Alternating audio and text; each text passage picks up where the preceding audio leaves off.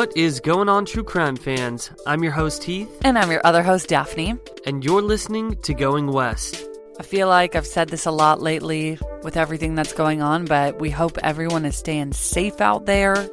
We got some really nice reviews, which remember we now do at the end. So we're excited to give shout outs to all of you. Thank you guys so much for the kindness. But before we start the episode today, we want to let you guys know that if you want to shout out in our show, head over to Apple Podcasts, leave us a five star review, but make sure you leave your name and your location. And also, we are going to be putting out some bonus episodes this month, two of them for the month of June. So if you want to get some extra bonus content, head over to our Patreon, which is patreon.com slash going west podcast, and subscribe. We just came out with an episode on the Wells Gray Park murders, and that was a crazy case from the 80s. So go and check it out. And you guys already know that I'm whipping up something good for y'all for our June bonus episodes. Alright, guys, let's not waste any more time. This is episode 72 of Going West, so let's get into it.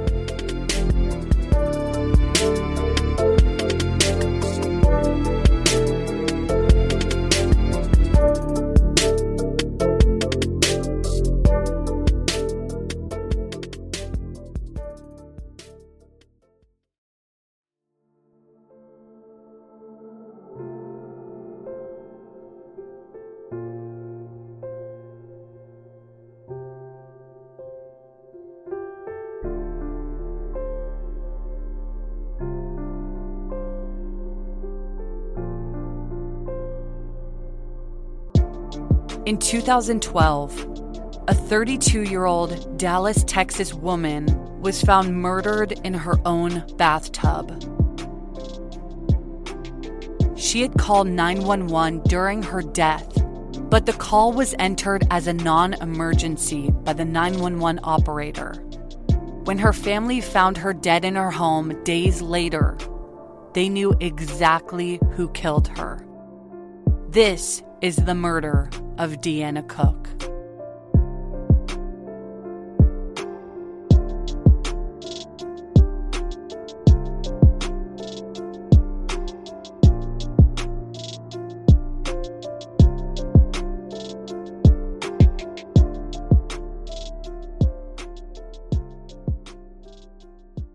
Deanna Cook was born on June 19, 1980, in Dallas, Texas, to parents Vicki Cook and Mark Thompson. And she also had three slightly younger sisters, Valencia, Davia, and Carlitha, who she was really close with. She even helped raise them with her mother Vicky since the girl's father was not a part of their life. Although the family lived in a bit of a rougher area of Dallas, Deanna shined in school and in her life. But I actually did read some conflicting reports on her hometown of Oak Cliff. Some said it had a lot of crime, but I read one report that called it the Howdy Capital because of all the down to earth and friendly people, which I thought was kind of sweet. Anyway, Deanna was this ray of light who loved animals and she was very passionate about making her dreams come true. While she attended South Cliff High School in Dallas, she ran track and field and even broke multiple records for her times in relays and sprints. So not only was she very motivated, but she was incredibly athletic. She was known to have an infectious laugh and just an overall beautiful personality and spirit. She grew up loving running and really used it as an outlet. And her mom says that she always knew her daughter was a skilled runner. So whenever Deanna was sad or something didn't go right, her mom would always encourage her to run it out. But she also had aspirations in other fields. She dreamed of being a model, and she did do some modeling gigs throughout her life, and she also wanted to be an author. Deanna grew up in a Christian household where she and her family often attended church at the super city of Refuge, and she carried this faith with her into her adult life. When Deanna was 16 years old, she became pregnant with her first child, who she gave birth to when she was just shy of 17 years old in March of 1997. She named her daughter Nacia. About a year and a half later, when Deanna was 18 and done with high school, she had another daughter named Anaya. And as far as we can tell, these girls had the same father, but it doesn't seem like he was really in their lives. And we'll get into the custody stuff later. Deanna fell so in love with her daughters, and she wanted nothing but to provide for them. so she worked very hard to make sure they could have a good life. Eventually, the three of them moved into a three bedroom house in a middle class neighborhood of Balch Springs, which is a quiet and safe community in Dallas, Texas. It was a nice updated house with a yard, and it was right across the street from a park, which was perfect for her daughters. So they were doing pretty good for themselves. But years later, in 2008, Deanna married a man named Delvecchio Patrick. Delvecchio Patrick, who's about five and a half years older than Deanna, was an incredibly violent husband. And he had a prior criminal history, including charges in 1994 for aggravated assault and a charge in 2007 for possession of cocaine. Before they married, he would often beat on Deanna, but she was hoping marriage would change him. But during his fairly short marriage to Deanna, they fought often, and her mother described their relationship as very rocky. The first call to 911 regarding a domestic abuse claim was placed in January 2009. Deanna's friend called the Balch Springs Police Department, explaining that Delvecchio was holding Deanna at knife point. Kamara was staying with Deanna at the time and walked into the room while he was choking Deanna. She screamed at him to let her go, and he finally dropped her. But as he did, he told Kamara to shut up or he would do the same thing to her. That's when she ran outside and called the police. So this guy's got a very, very violent history, and now he's taking it out on these two poor women. Yes, and I don't think he actually touched Kamara, but she was there to see this violence. And so as their relationship or at least their marriage is starting, other people are aware of this abuse. When police arrived, Deanna explained that Delvecchio had kicked their bedroom door off its hinges and choked her up against a wall so hard that she almost blacked out. And that's when he picked up the knife and threatened to kill her. The officers immediately arrested Delvecchio after this, and an officer gave Deanna a family violence package. She then asked the officer if she could file a restraining order. The following month, Delvecchio Patrick was released on a $25,000 bond. And we're not sure who paid this bond, by the way, but somebody did. But Delvecchio did try to resume life as normal after he was released. When he got out in February, they had another argument that resulted in him choking her. So she asked him to leave her house and said that she was done with him. The following month in March, records show that he called her phone hundreds of times, and he apparently threatened to have his friends sexually assault her children and to kill her in front of her children. Oh my god, this guy's a fucking monster. Yeah, if you're gonna say those horrific things, it really, really tells us a lot about you. So, a few months later in August, he choked her out again and stole her wallet. Wait, so they're currently not together, but he choked her and stole her wallet? Well, because he's stalking her. He is not leaving her alone. And that's the whole issue in this case is that, you know, like I said, he called her hundreds of times. He keeps going to jail for assaulting her, but then as soon as he gets out, he starts harassing and stalking her again. Right, and you would think or you would assume that after all of this that's been going on, they m- may want to like put him in prison for longer since he just continues to keep getting out and harassing this poor girl. Exactly, and we'll get to that because they do that, but it's still not enough. So, at this time as well, when he choked her out and stole her wallet, he called Deanna's mother, Vicky, and threatened to kill her.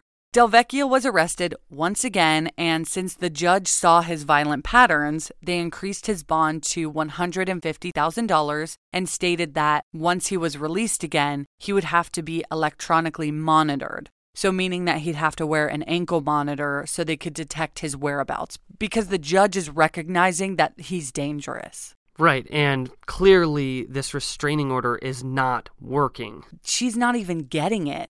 There's so many issues in this case, but she's trying to get it, and she was having issues getting it because he was in prison. And I mean, she was trying so hard to get this man away from her, and whatever she did, it just wasn't working. So the sad thing is, if he's assaulting her, you can only put someone away for so long with this assault. And I don't remember what state. Honestly, it might be Texas, I thought, that has the three strikes law. I know that California does for sure. Okay. So um, I should have educated myself on that before I'm speaking about it, but this is exactly where that type of law would really, really benefit because he keeps going away for a certain amount of time for assault and they legally can't hold him longer, you know, at least longer than a certain amount of time, and then they have to release him. But he has violent patterns. He's not going to stop. Right. These tendencies are very clear, and it's very clear to all of us that this guy should be locked away for a very, very long time. And I mean, I guess did they did they assume that he's going to abide by this ankle monitor and not I wonder if the police are immediately called as soon as that ankle monitor goes off or if there was some way he could get around that. Well, he wasn't under house arrest. It was just they um they put this monitor on him so that they can track where he is and make sure probably that he's not getting too close to her. But the problem with the monitors is that an employee has to be watching it. And we talked about this in the John Gardner episode. For those who haven't listened, that is a crazy episode as well. It's episode 41 on John Gardner, and same thing with him. He was being monitored, but you have to be watching it. And so if you're not watching it and you're not paying attention, people get away with things. This isn't just an automatic system. So there's just so many flaws in that anyway. And maybe they were well intentioned, but it it didn't help. Yeah, I was kind of assuming that maybe they would put like a monitor around Deanna's house and then it would go off if he came in like within a certain amount of feet, but I guess it re- that really kind of doesn't do anything though, you know? Yeah, there was a lot in this case that fell through the cracks, a lot of things that were done incorrectly and laws were changed because of it, and we'll get into that later, but there's a lot more disappointment coming ahead. So, in October 2009, just 10 months after Delvecchio was first arrested for violence against Deanna, she finally filed for divorce. But since Delvecchio was in prison, she had a difficult time getting him to sign them. Because of this, she had to write to the court multiple times begging them to serve him the papers, explaining why she needed to be divorced from him. But he never signed the papers. Soon after, a judge dismissed Delvecchio's case, and once again, he was free to go. On March 20th, 2010, Deanna ran over to her next door neighbor's house in just her bra and underwear, screaming, He's trying to get me, over and over, as well as, He's trying to kill me. And she was covered in marks and bruises. And when the neighbor looked behind her, she saw Delvecchio in Deanna's front yard. So she immediately let Deanna inside of her house. Even this neighbor knew about the violence from previous incidents. Yeah, so this, again, like I said, the friend witnessed the violence. Her mom knows, her her whole family knows, her neighbors know. This is no secret. Yeah, and the police and the judges know. Exactly. So that same evening, an employee at a local La Quinta motel called the police after Delvecchio was found sitting in the lobby. He had a wound on his shoulder and face and this concerned the employee, which is why they called the police. So when the police arrived, Delvecchio told them that Deanna had assaulted him and made her appear to be the instigator and the aggressor. And remember, at this point, he was stalking her and constantly harassing her. He no longer lived at her house, she was actively seeking a divorce, and she was trying to get away from him. But police went and arrested Deanna. And shortly after, Delvecchio was also then arrested once again, and I'm not sure what this was for, and he remained in prison for one year. After he was released, he continued to physically abuse Deanna. So, in May of 2011, just two months after he was released, a family disturbance call was made to police, and they were dispatched to Deanna's house. When they arrived, they noticed that Deanna had knife wounds to her hands and she told police that Delvecchio had dragged her by her hair, hit her, sliced her hands with a knife, and threatened her with a crowbar. The officer then arrested Delvecchio for the fifth time now. So Deanna once again filed for divorce, and this time a judge granted it. After four years of marriage, it was official. It was finally over. But it took until January 2012 to go through. In May 2012, just about five months after her divorce was finalized, Deanna reported to the police that Delvecchio called her 107 times. So once again, he was harassing her. Deanna was trying to move on from him and live her own life away from him, and she had successfully gotten divorced from him, but he continued to stir the pot and he threatened her life during many of these 107 phone calls. If you're looking for plump lips that last, you need to know about Juvederm lip fillers. With Juvederm Volbella XC and Juvederm Ultra XC, your lip look, whether it's subtle or bold, can last up to one full year with optimal treatment and no additional maintenance. Find a licensed specialist and see if it's right for you at juvederm.com today. That's J U V E D E R M.com. Add fullness to lips in adults over 21 with Juvederm Volbella XC or Juvederm Ultra XC. Do not use if you have severe allergies or a history of severe allergic reactions, or if you're allergic to lidocaine or the proteins used in Juvederm. Tell your doctor if you have a history of scarring or taking medications that decrease the body's immune response or that can prolong bleeding. Common side effects include injection site redness, swelling, pain, tenderness, firmness, lumps, bumps, bruising, discoloration, or itching. As with all fillers, there's a rare risk of unintentional injection into a blood vessel, which can cause vision abnormalities, blindness, stroke, temporary scabs, or scarring. For full important safety information, just visit juvederm.com. If you thought the only way to get a more defined jawline with natural looking results was through surgery, think again. Juvederm Volux XC is a non surgical injectable gel filler that improves moderate to severe loss of jawline definition and can help you achieve natural looking results with little downtime. Even better, this improved definition lasts up to one year with optimal treatment, no maintenance required. Improve jawline definition for a smooth, sculpted look with Juvederm Volux XC. For important safety information and to find a licensed specialist, visit juvederm.com. That's J U V E D E R M dot com. Not for people with severe allergic reactions, allergies to lidocaine, or the proteins used in Juvederm. Common side effects include injection site redness, swelling, pain, tenderness, firmness, lumps, bumps, bruising, discoloration, or itching. There's a risk of unintentional injection into a blood vessel, which can cause vision abnormalities, blindness, stroke, temporary scabs, or scarring. Talk to a licensed specialist to find out if it's right for you. At this point in time, her daughters were 15 and 13.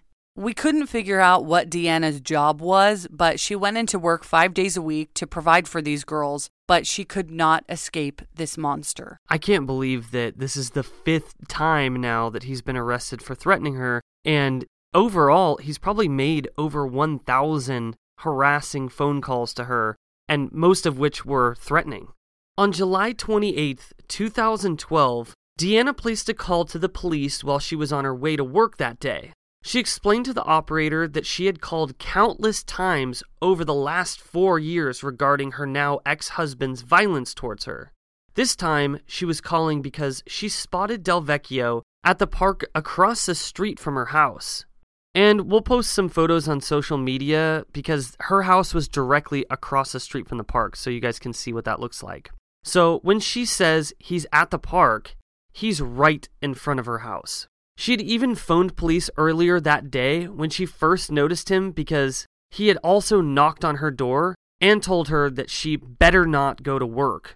She had missed work the previous day because of the same reasons. But Deanna was worried because she wanted police to come and escort him out of the area, but every time she called police on him, it also backfired. Because as soon as he'd be released, he would come back at her with anger for getting him in trouble in the first place. Deanna explained to the operator that she had attempted to get a restraining order against him multiple times over the years because of the abuse, but that there were issues with retrieving one. But all she was asking was for the police to escort him out of the area to make her feel safe and so he wouldn't go and kind of ransack her house, which he had also done before. And the operator dispatched a Dallas police officer to the park to question Delvecchio and he noticed that Delvecchio had two bags with him, which were apparently filled with clothes. Delvecchio told the officer that he was waiting for his niece to pick him up, but it was very late at night. So instead, the officer drove him to his stepfather's home, which was nearby. Since he was at the park and didn't seem to be causing trouble or threatening Deanna, the officer let him go and did not arrest him. Think about this. This guy has threatened Deanna multiple times, and now he's hanging out at this park across the street from her house, and the cop says, Well, you're not doing anything wrong, so I guess it's fine? And I did listen to part of this call, and you can just tell she's so fed up. She sounds just defeated and deflated, and she just wants it to be over. I think she said something along the lines of, if you check my name, if you look up my name, you'll see the thousands of calls that I've made regarding this incident, regarding my ex husband. So she's kind of just like, I've called you guys literally thousands of times. I'm over this. I just want him to get away from me. Yeah, and also she has to be thinking in her mind, is this going to lead to something really, really terrible? I mean, yes, he's annoying and he's threatening me and harassing me, but also at the same time, she has to worry about her two daughters' safety and her own safety. Especially because most of their encounters are violent. So when's where's the final straw? And just a couple weeks later, tragedy struck. On Sunday, August 12th, 2012, Vicky went to church as usual and Deanna met her there. But with her was Del Vecchio. And this was incredibly unusual. Obviously, at this point, they had been divorced for almost two years and separated for much longer. And Delvecchio never went to church with her. I mean, not ever. So her mother Vicky was very confused, and she even noticed that they were both acting off. She thought that her daughter seemed very quiet, and she felt like they were likely together because Deanna was incredibly strong willed, and she was the type of person who just wanted to forgive and not hold grudges over anything. But her mom also often saw her with bruises and wounds, and she pleaded with Deanna to get out of that relationship. And this would be the last time that she would see her daughter alive. Throughout the week, Vicky continued to talk with Deanna on the phone. They spoke every day around 10 a.m. or so when Deanna was going to work, so they always kept in touch and were very close. On Friday, August 17th, 2012, they spoke for the last time. Vicky and Deanna's church had something called a prayer line set up, where a group of them would get on the phone and they could pray that way when they weren't at church. So that's how she and her mother were speaking that morning. Afterwards, she texted her mom at 9:34 a.m. saying, "About to take a nap." Deanna and her mother didn't speak for the rest of the day, but the following day, Saturday, August 18th, 2012, Deanna didn't answer any of her mom's phone calls. She also didn't post on Facebook, which was very strange for her because she was on Facebook constantly. She wasn't too alarmed, she just thought that maybe Deanna was busy. But she still called around asking about Deanna, and no one had seen her. She even called Del Vecchio, and he said that he tried calling her too, but didn't get an answer, and that he hadn't seen her since the previous Wednesday, so about four days earlier. He told Vicky that since Deanna hadn't answered his calls, he sent his homeboys to her house, but she didn't come to the door. The following day, which was Sunday, Deanna didn't show up to church, so Vicky decided to head over to her house after the service to check in on her. But before she went to church, Delvecchio called her again and he changed his story and said that he actually saw Deanna on Thursday, not Wednesday. And then he reiterated that he had some friends go over to her house and check on her. I think it's interesting that Delvecchio told Vicky that he specifically had some of his buddies go over to Deanna's house to check on her because we know that he had harassed her with phone calls over the years. Like we said, sometimes calling her over 100 times in a day. So she absolutely did not answer his every call by any means, and she ignored him a lot of the time in hopes that he would just leave her alone. So suddenly, she doesn't answer his call, and he has his friends check on her to make sure she's good. That just doesn't seem like it would be true. And I wonder what Vicky thought about this statement because I don't know, it just sounds weird. He had never done that before, so why do that now? You know what I mean? Right, and Vicky knows of Delvecchio's past. She knows about her daughter's relationship with her ex-husband who was a violent person. Right. And also, I have no idea where the girls were at this time. During my research, I was under the impression that both of her daughters lived with her full time. So it's possible that they sometimes lived with Vicky since Deanna worked full time and was in a violent relationship, but I'm not sure. This is kind of the impression I was under while researching. So maybe the girls were back and forth. Yeah, that could be true.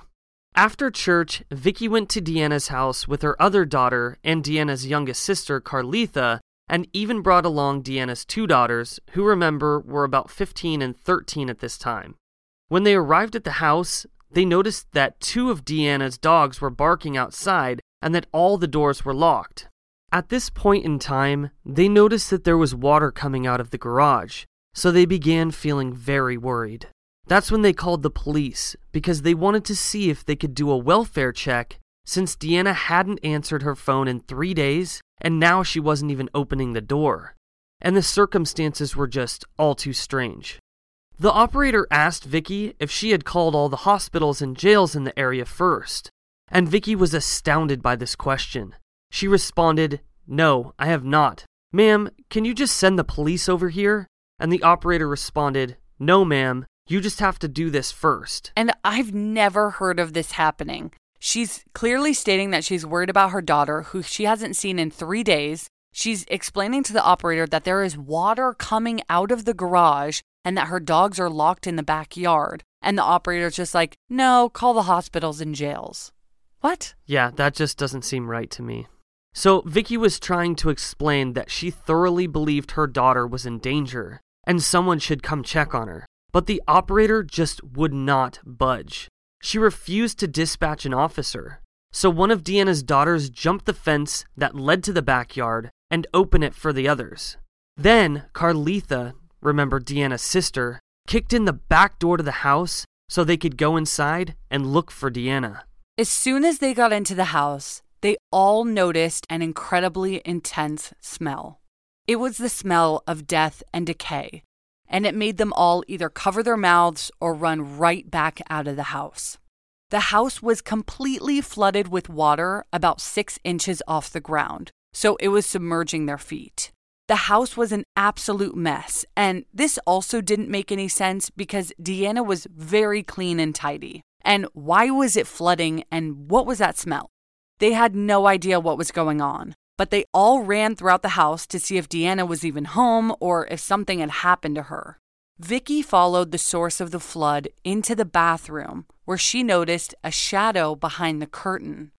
And behind that curtain was Deanna, laying in the running water, dead.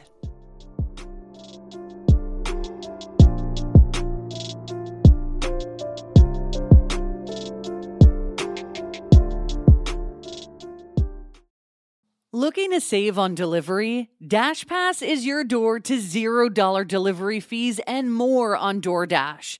And right now, using code GOINGWEST24, you can get 50% off up to $10 value when you spend $12 or more after signing up for DashPass. Subject to change, terms apply. Daphne and I use DoorDash constantly to order lunch or dinner or even groceries. And that's why we love using our Dash Pass because it's the most affordable way to get anything in your area delivered right to your door. I mean, come on. DashPass pays for itself in two orders on average, making delivery even more worth it. And that's why we use it so often. And it also gives you special access to exclusive promotions and member only menu items, all for just $9.99 a month. Get more from delivery for less. Sign up for Dash Pass today, only on DoorDash. Use code GOINGWEST24 to get 50% off up to a $10 value when you spend $12 or more after signing up for Dash Pass. Subject to change, terms apply.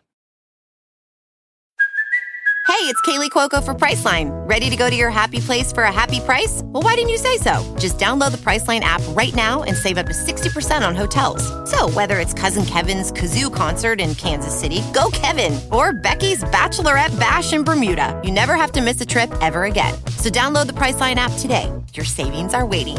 Go to your happy place for a happy price. Go to your happy price, Priceline. When you visit Arizona, time is measured in moments, not minutes. Like the moment you see the Grand Canyon for the first time. Visit a new state of mind. Learn more at hereyouareaz.com.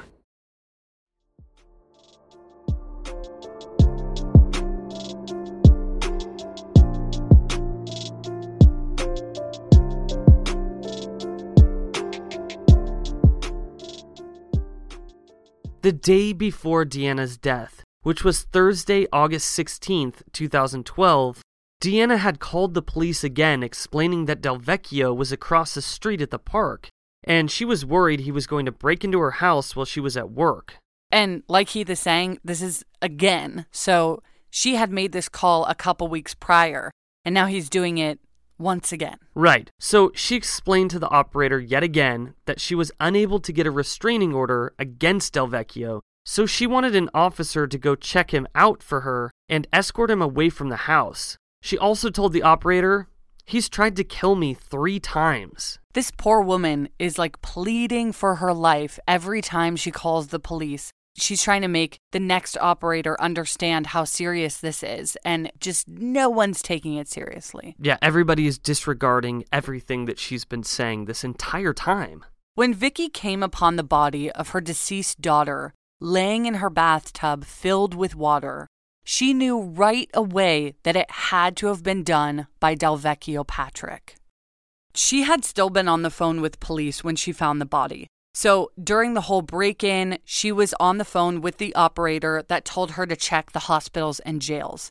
And she was screaming, Oh my God, oh my God, my baby. And she was crying. And so this is how the police were dispatched because she was still on the phone with the operator. So when the police arrived, the first thing that they noticed was that water was coming out of the house and running down Deanna Street. When a paramedic went to the bathroom to see if he could revive her, he saw that she was long gone, and in fact, her body was already bloated from the water. He felt that this wasn't caused solely by the water, though, and he could tell that she had died from drowning. That's when he turned off the faucet and the police began looking around the house for any answers or clues.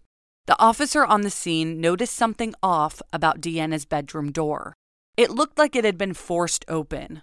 The door frame was broken and the lock was turned, meaning that someone had likely kicked her door open. And although Deanna's family had forced open the back door, they hadn't done so to her bedroom door. It was already like that. There was disarray throughout the rest of the house as well, and we mentioned that Deanna's family knew she was an overall very tidy person, but the officer saw lamps knocked down, the bed was flipped over. It just looked like it had been ransacked. Right, and at the time of Deanna's death, Delvecchio was living at his stepdad's house in the area. And on the day that she died, which was Friday, August 17th, 2012, he called Deanna 164 times. And not only this, he was even witnessed with Deanna on the same day. Deanna's mail carrier was very familiar with her since she always delivered her mail. So that morning at 10:40 a.m., which was a little over an hour after she texted her mom that she was going to take a nap, her mail carrier Debbie saw her walking next to her house with Delvecchio and Deanna was holding a few bags. And Debbie could tell that things just didn't appear to be good. Delvecchio looked angry, and Debbie wasn't the only one to witness Delvecchio in the area that day. One of Deanna's neighbors, who lived a few houses down from her, had seen him around 11:30 a.m. sitting on the trunk of a white car without a shirt or shoes. On the day she died, Deanna called 911 at 10:52 a.m. and that call lasted a total of 17 minutes and 21 seconds. During the very graphic 911 call, which by the way hasn't fully been released, Deanna is heard begging for her life. And I know this because I read transcripts and read some court documents that explained some of what she was saying, but again, it has not all been released. At different points in the call, she's heard telling Red to please stop, as well as Delvecchio. So it's unclear if she called Delvecchio Red or if someone else was also involved. You can apparently hear Delvecchio telling Deanna that he's going to kill her. At one point during the call, you can hear water running, gurgling, and the sound of a struggle. You can hear Deanna pleading different things, including, I'm not doing nothing. Please don't take me out. Please stop. Help. Meanwhile, the operator is asking her if she needs police, fire, or ambulance. It was later identified by Deanna's mother, Vicky, that she heard both Deanna's voice and Delvecchio's voice on the 911 recording.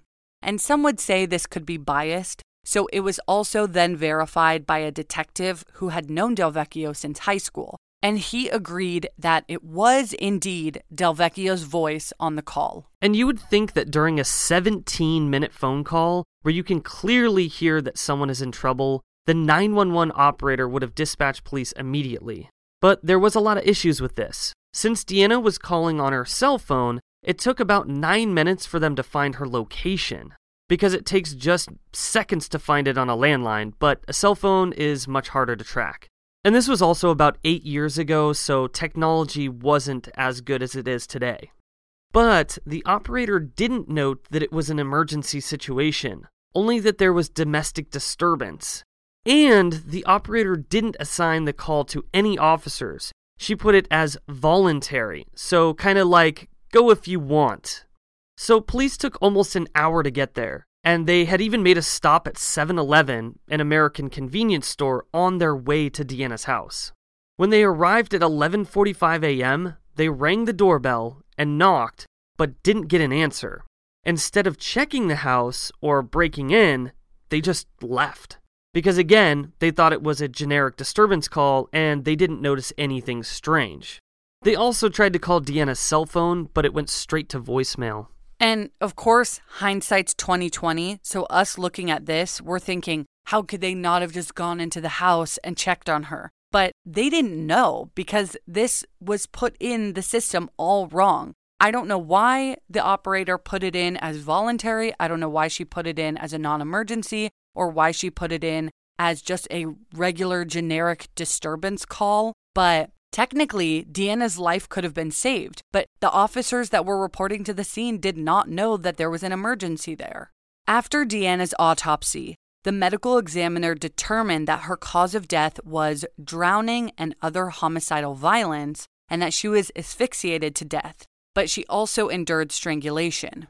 There were multiple medical examiners who conducted this autopsy, and they all came to the same conclusion and only a handful of them had listened to the 911 call. But they admitted that her death was very mysterious and suspicious and that she couldn't have done this to herself. It was also discovered that there were two male DNA profiles found during a vaginal swab, but neither matched with Delvecchio. And she definitely could have been seeing other men at this time, but it also makes you wonder if his buddies helped him commit this crime. Delvecchio Patrick was arrested for the murder of Deanna Cook. His trial began in May of 2015, which was about two and a half years after Deanna was killed. Delvecchio pleaded not guilty to the charge, and his defense team wanted to paint Deanna in a very negative light. Deanna suffered from mental illness. Apparently, she was bipolar and she had a mood disorder, but of course, this is absolutely no fault of her own. Everything that happened to her was very real, and she was a victim here. But the defense really played up her mental illness and even stated that she abused drugs because of her occasional marijuana and PCP use. And because Delvecchio knew that Deanna sometimes used these drugs, he also had his defense tell the court that Deanna had likely hallucinated the whole attack and that Delvecchio wasn't there to begin with. And this is really devastating because Deanna, like Heath said, is the victim here. So, her having a mental illness makes her no less a victim. And it's a really low blow that the defense ran with this because they took a lot of her dignity away. And we had the 911 call that proved Delvecchio was in the room, and we have all of his previous threats. You know, she couldn't have hallucinated that. And she also couldn't have given herself those injuries. So the fact that they said any of this was just such a stretch. Yeah, that's a lot of nonsense, and they're really reaching right now. The numerous 911 calls that Deanna placed regarding Delvecchio stalking her were played in court, and so was the entire call that took place during her death. And the court was completely horrified. Emotions were running incredibly high and even higher when Deanna's mom, Vicky, took the stand and explained what it was like finding her daughter dead. When Deanna's daughters testified, Delvecchio flipped them off. Oh my god, what a monster. They're literally teenagers who lost their mom. Like, what's wrong with you? And I mean, luckily the judge saw him do this. He showed no remorse. Meanwhile, people on the jury who had never met Deanna sat there in tears hearing all of these calls. Despite what they already knew about Delvecchio, this made the whole room despise him even more. There was another testimony that kind of helped Deanna's case as well, and it was from a witness in jail, a woman named Jamie. In April 2013, while Del Vecchio was in jail awaiting trial, Jamie was passing out medicine when Del Vecchio apparently confessed to killing Deanna. After the jury deliberated, Del Vecchio was found guilty and was charged with the first degree murder of Deanna Cook and was sentenced to 85 years in prison. Deanna's family started an organization called Deanna's Voice, and with this, they host events, give back to families who experienced the same loss Deanna's family did. They have a scholarship fund. They do a lot to help the community and help the other victims. Deanna was a huge inspiration to her sisters. Like we mentioned in the beginning of this episode, Deanna helped raise her sisters while her mom juggled multiple jobs just to support the girls. So Deanna always wanted them to reach for the stars, just like she wanted to do herself, and then later for her daughters. Her sister Valencia went on to attend law school to pursue her dreams of becoming a lawyer, and this was something that Deanna had encouraged her to take on. Valencia says that Deanna was her motivation, and she's the woman she is today because of her older sister. Deanna's daughter Anaya followed in her mom's athletic footsteps and played sports in school. Anaya, who stands 5 feet 11 inches or 1.8 meters tall, did very well in women's volleyball, while her older sister Nacia studied biology. Both of Deanna's daughters were given to Vicky, Deanna's mother, and she was granted their guardianship. The 911 call situation was a huge issue. The fact that Deanna called 911 pleading for her life and it was described as a non emergency situation cost her her life. Everyone was talking about it, and this caused the system to change. First off, the person who took Deanna's final 911 call was fired. More people were put on staff, Domestic violence calls were given high priority, and there was a heavy urgency put on all calls. They retrained staff to understand that all calls could be life threatening and they should be taken seriously. This also goes for the call that Vicky made regarding a welfare check. So, this particular 911 center had a lot of issues with urgency, and that all changed thanks to this case.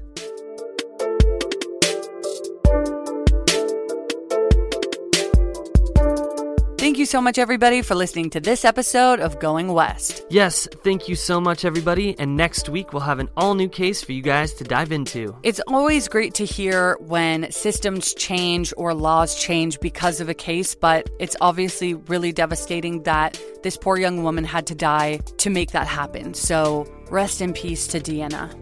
All right, guys, it's time to kick off the shout outs of today's episode. And I want to kick it off giving big thanks to the amazing mother daughter duo, Kayla and Haley Best in Baker, Montana.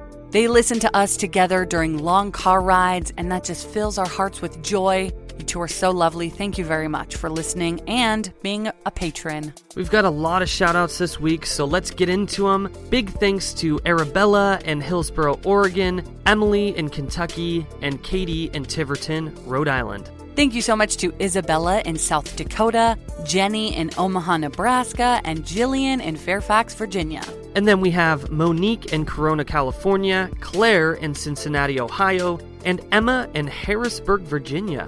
Thank you so much to Athena in Las Vegas, Nevada, Taylor in Orlando, Florida, and thank you to Cindy in Ohio who said I have a soothing voice. Love you. And a big thanks to Ethan in Prescott, Arizona, Tori in Oregon, and Rodney in Hamilton, New Jersey. Thank you so much to Dana in New Jersey as well, Danielle in Long Island, New York, and thank you to Allie in Salt Lake City, Utah. Big thanks to Charla in Wisconsin, Christina in Los Angeles, California, and Courtney in Mexico, Missouri. I didn't even know there was a Mexico in Missouri. Shout out to Willow in Montesano, Washington. I'm so sorry I might butcher this. Nadlin in Denver, Colorado, or Nadlin in Denver, Colorado. I'm so sorry. I hope one of those is correct. Thank you so much. And thank you to Rachel in Texas. Big thanks to Lisa in Centerville, Texas, Kristen in Lewis Center, Ohio, and Aurora in Salt Lake City, Utah. Thank you to Mariah in Charleston, West Virginia. Thank you, Samantha in San Bernardino, California, and Shelly in California as well. And last but not least, we have Catherine in England, Laura in Vernon, British Columbia, Shars in Adelaide, Australia, Courtney in Saskatoon, Canada, Vanessa in Sydney, Australia, Sarah in New Zealand, Alyssa from Adelaide, Australia as well, and Jenica in Ontario, Canada. You guys are fucking awesome. Thank you so much for listening, and thanks for leaving us a great review. Yeah, thank you. It means a lot to us. We love reading the nice reviews. It's so fun. Thank you guys so much. It's now time to give thanks to our newest patrons. If you don't know what Patreon is, you've probably never listened to this show before. Patreon is a place where you can get bonus episodes and bonus content for a small fee every month. Since our normal episodes are free, it's a nice way to give us a little kickback and help support Going West. You can find us at patreon.com slash going west podcast. The link is also in the description for this show. So here we go. Huge thanks to Elizabeth, Marion, Jackie, Emily, and Sarah. And another huge thanks to Diana, James, Kristen, Con, Elizabeth, and Danielle. And then we have a big thanks going to Carla, Julie, Marianne, E-Man, love that E-Man, Cody, Tatiana, and Diane. And last but not least, thank you so much again to Kayla, Eugenie, Aaron, Vanessa, Jean. Thank you, Kendall. Thank you, Victoria. And thank you so much to Jennifer, Lizette, Jamie, and Shelby. You guys are kick ass. Yeah, you guys honestly help us out so much. It helps our show continue to grow, it helps us keep going. All right, so for everybody out there in the world, Cheerio and don't be a stranger. And if you don't like Daphne bringing back the Cheerio, you can lick my butt.